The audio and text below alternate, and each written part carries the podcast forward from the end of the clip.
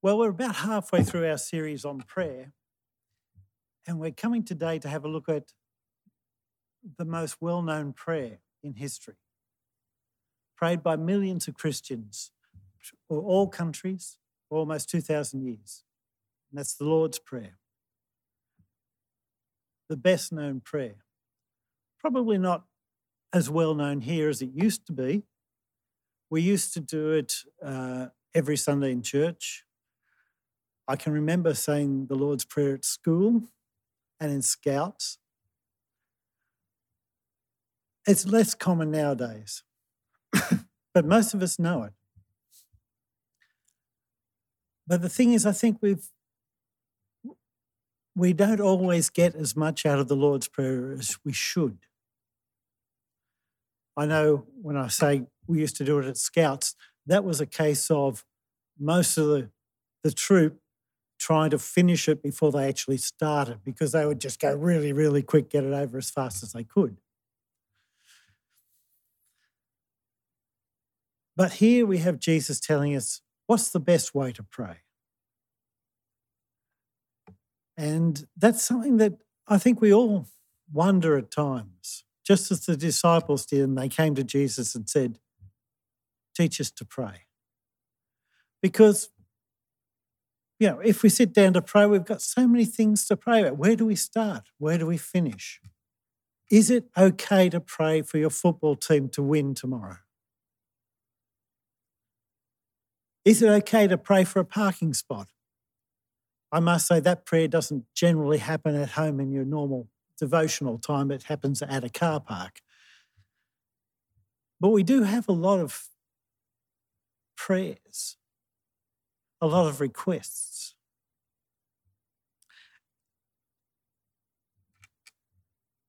Are we allowed to come to, to God with those requests? How do we order them? Jesus starts off this way with the what not to do when praying. When you pray, don't be like the hypocrites who love to pray publicly on street corners and in the synagogues where everyone can see them. I tell you the truth, that is all the reward they will ever get. But when you pray, go away by yourself, shut the door behind you, and pray to your Father in private. Then your Father who sees everything will reward you. So that's the first thing he says. Look, when you pray, Pray to God. Don't do it as showing off. You're not, you may impress other people with your prayers, but you don't impress God. When you pray, don't babble on and on as people of other religions do. They think their prayers are answered merely by repeating their words again and again.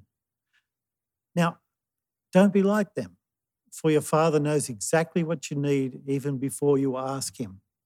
Now, I've got a slide here. I don't know if you've seen these before. These are called Buddhist prayer wheels.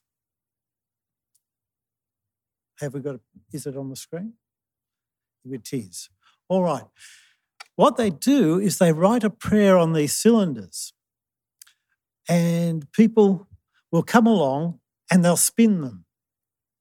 And as it spins and the, the words go round, that's counted as a prayer. And you'll see they're quite big because they figured out that if they write really small and do lots of them, you could spin it and do 20 prayers at once. And you'll see also there's a great line of them. So all you have to do is walk along with your hand out like, like you've got a stick and you're running along a picket fence. Yeah, whiz, and there are hundreds of prayers all done at once. You don't have to engage your mind, you don't have to engage your heart. But that, that's not the only type of prayer wheels they have. They also have them in windy places so that the wind does the actual work of spinning the wheel. And if it's not so windy, they have it um, over a fire so that the convection current of the hot air coming up from the fire, it spins the wheel. And there are some that they put in a river like a, a water wheel, that spins it, and that's counted as a prayer. And in the modern days, you can get electric powered prayer wheels. And so the person who buys the motor and pays for the electricity gets the credit for the praying. Jesus said, Don't be like that.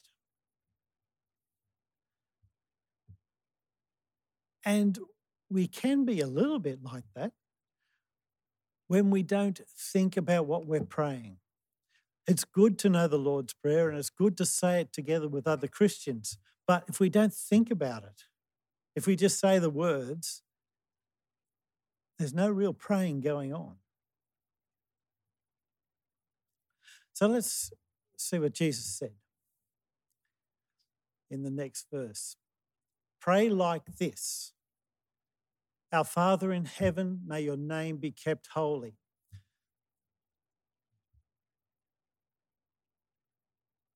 I don't know what sort of a father you had. I hope you had a really good father when you were growing up, but not everyone does. So I hope you don't have a picture in your head of God as uh, a hurtful person, as someone who doesn't care about you, who damages you. He is our Father in heaven. He's the perfect Father, the Father that your Father should have been. When you think about it, why should we be able to come to God in prayer at all?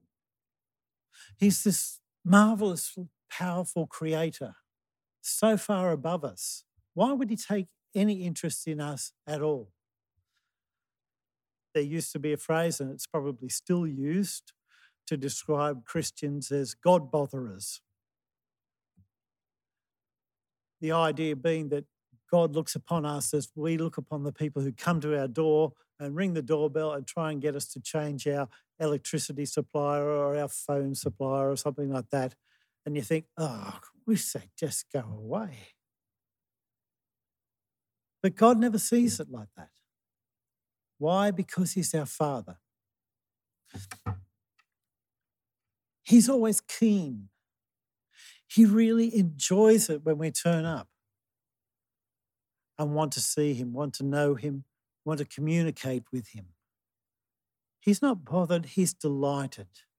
He's our Father in heaven. May your name be kept holy.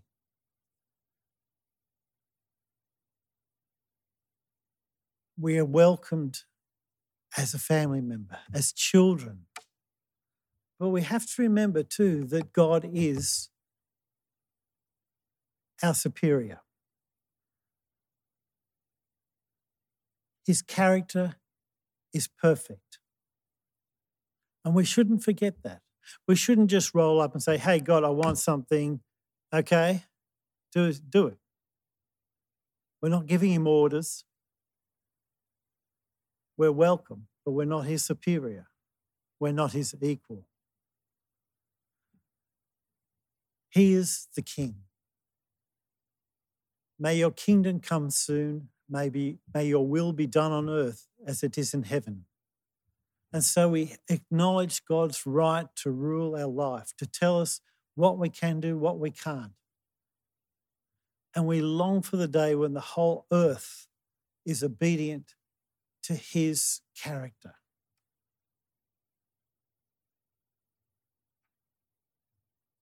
Give us today the food we need. When we come in prayer, it's good to remember that God has given us everything. And so when we come to ask for something, we're reminded that He is capable of answering that prayer. because we know Him as a provider. We know that He has given us this world, this place where we can live, air to breathe, water to drink, food to eat, sunshine, health, everything. Everything comes from God. So He's not only got the the will to help us as a father would. He's got the capability. He can do it. He can do more than we can even imagine.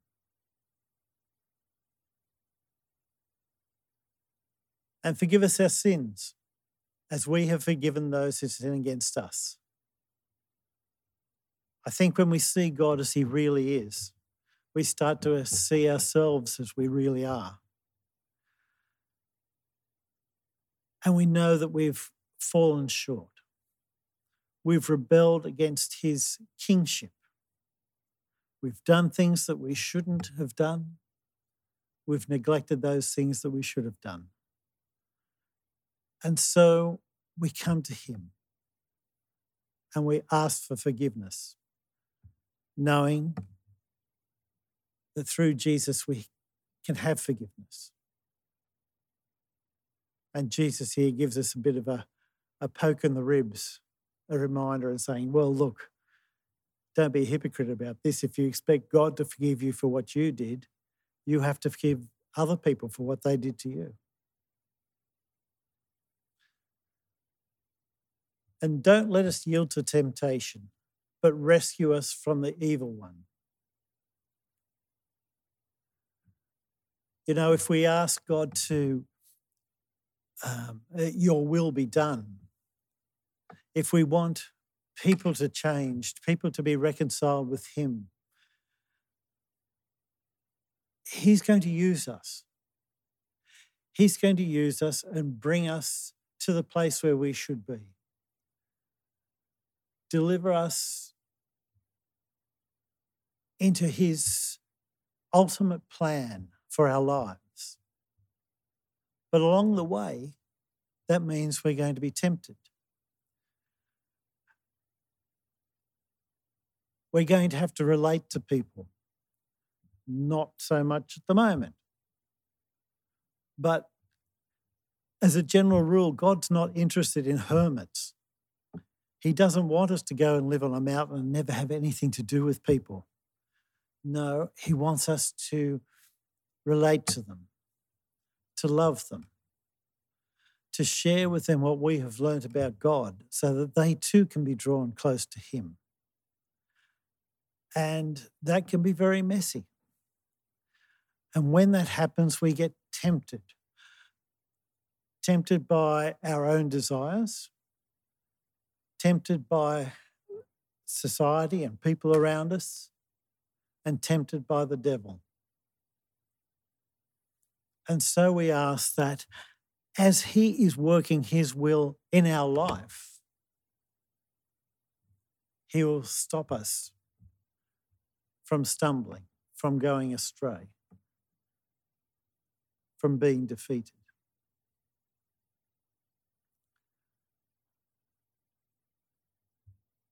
Now, I'm often out the front here, and I do been doing the prayers for years, of course, and I've uh, used a little um, memory device, and uh, it's coming up on the screen. Acts, and this is a way of remembering how to order your prayers. It says adoration, saying to God how good you are, confession, admitting our sinfulness, thanksgiving for forgiveness and every good thing that He gives us, and supplication, which is a, a fancy $10 word for asking. But if you put up asking, then it's actor and it's a bit harder to remember. So that's that's what I've been using for years and years and years it, it helps the, the flow of the prayer because you're not wondering what you're going to do next.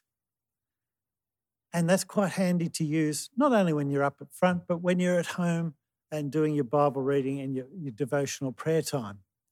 But earlier this year, I was introduced to another system with our Building the Discipleship Culture, BDC classes, that's based on the Lord's Prayer. And that's coming up on the screen now for you. Okay, right. I'm going to have to turn around here because I can't see it from where I am. This is a good system. I've started to use this don't agree with everything at the end, but we'll get to that. So we start off with our Father, and we remember the fatherhood of God.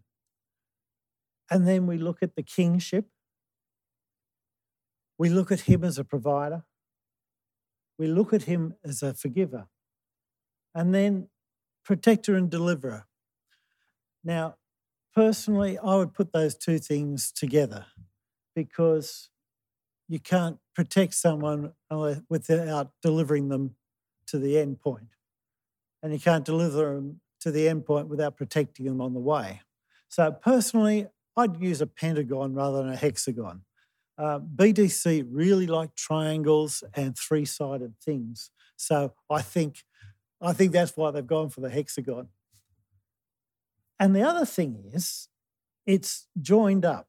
I mean, the, the arrow there is just to tell you to go clockwise, but it goes from deliverer back to father. It's not that they want you to just keep praying the same prayer over and over and over again, but that, yeah.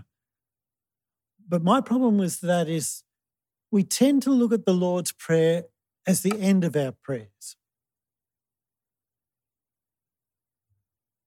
You'll notice there's not much of the asking there with when Jesus was teaching us how to pray.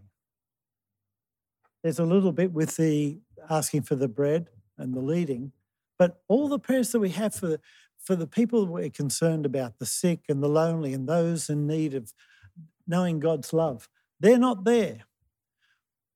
But I think the thing is, it's Jesus doesn't mean this to be the end of our prayer. This is the beginning of our prayer.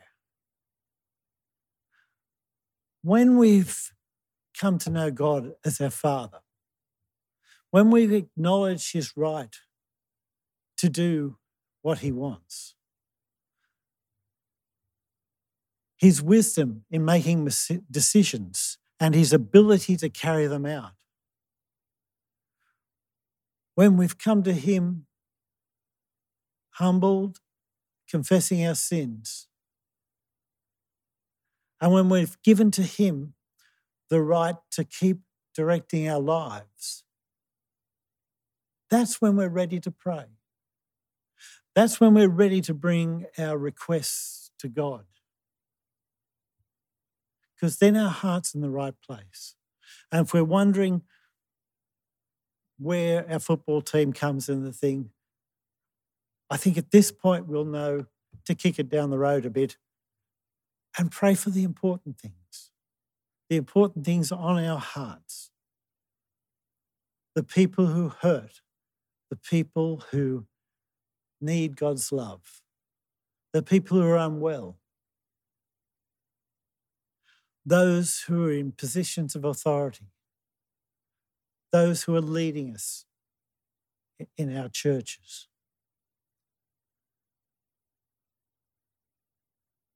Jesus actually doesn't tell us what to pray, he tells us how to pray, how to get our hearts and minds into the right relationship with God where communication begins.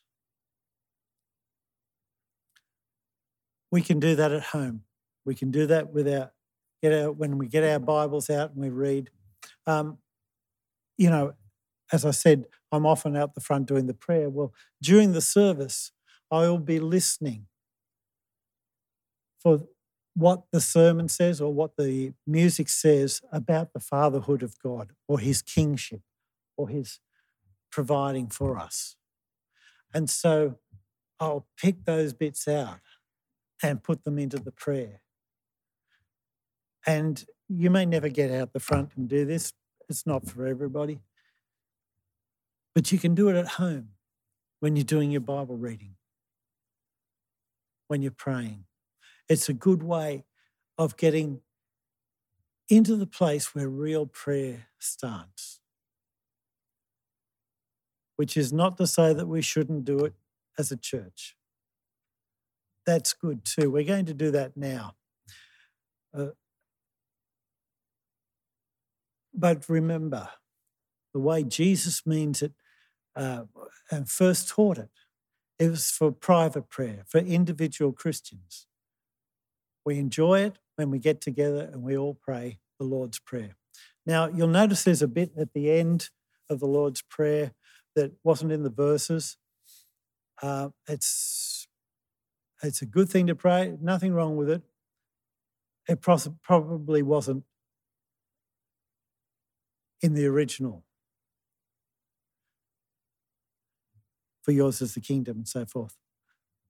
But the early church very well straight away put it in as a fancy finish at Amen to make it complete when we get to the end of our prayers. So we'll we'll do that today as we as we go through the Lord's Prayer, and then Simon will come up and, and finish the service for us. So